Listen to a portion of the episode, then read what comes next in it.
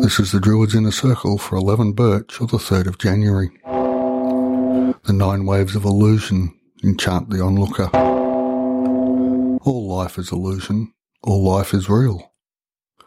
Where do you stand in this world? Having reached a point of truth lately, you are being tested again. Being enchanted by illusion does not necessarily imply acting on illusion. This then is a day of discernment. Are you clear in your seeing? This day you have the opportunity to see through the illusions around you and act upon this knowing. A transcript of this episode is available at druidsinnercircle.home.blog. Thanks for listening.